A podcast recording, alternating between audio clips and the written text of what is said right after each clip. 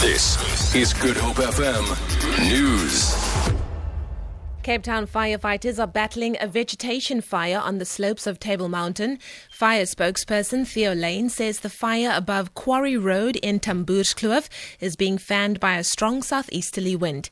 Lane says they have requested additional resources to help get the fire under control. We have got Table Mountain National Park that uh, will also be assisting uh, to bring this fire under control. There is uh, quite a bit of property that is in close proximity, although there is no property in danger at the moment, Uh, but it is quite close to the residential properties in the area. Members of the Muslim community in Cape Town say greater vigilance with regards to what young people are doing on the internet is needed. The State Security Department says cyber technology provides a huge platform for especially young people to be recruited by extremist organizations. This comes as a 15 year old girl from Cape Town was taken off a plane bound for Johannesburg. Police suspect she was on her way to join the Islamic State organization. Muslims in Cape Town have expressed concern over young people's internet exposure. We must make dua for them. We must pray for them. We that has kids, Allahu Akbar. I don't know, lady. This is actually dragging them away from the religion um, activities in life. I also have a daughter, teenager, she's 16 years old, and um, to be honest, I am very worried. There are a lot of people on the internet that's very, um, they're very influenced by the internet and you know social medias and whatever. They can um, you know, be influenced by those kinds of things. Eskom is switching off the lights again, probably for the rest of the week.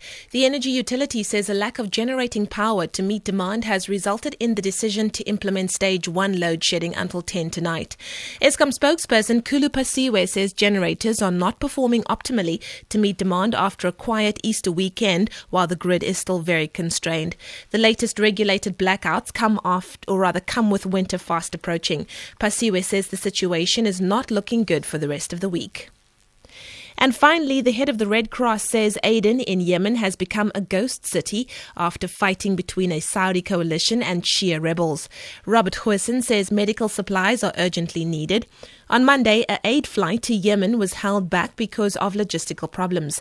The World Health Organization says more than 550 people have died in the conflict between Houthi rebels and forces loyal to the government of President Abdrabbuh Mansour Hadi, who, was, who has fled to Saudi Arabia. Mike Wooldridge reports. The port of Aden is in effect under siege by the Shiite Houthi fighters as they expand their rebellion southwards across Yemen, so far defying the 13 days of airstrikes by a Saudi led coalition. Today, an official of the International Red Cross said the war in Aden was on every street every corner, and the humanitarian situation was catastrophic, to say the least.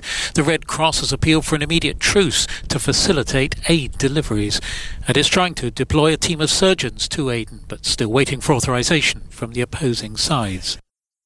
For Good Hope FM News, I'm Leanne Williams. Good Hope FM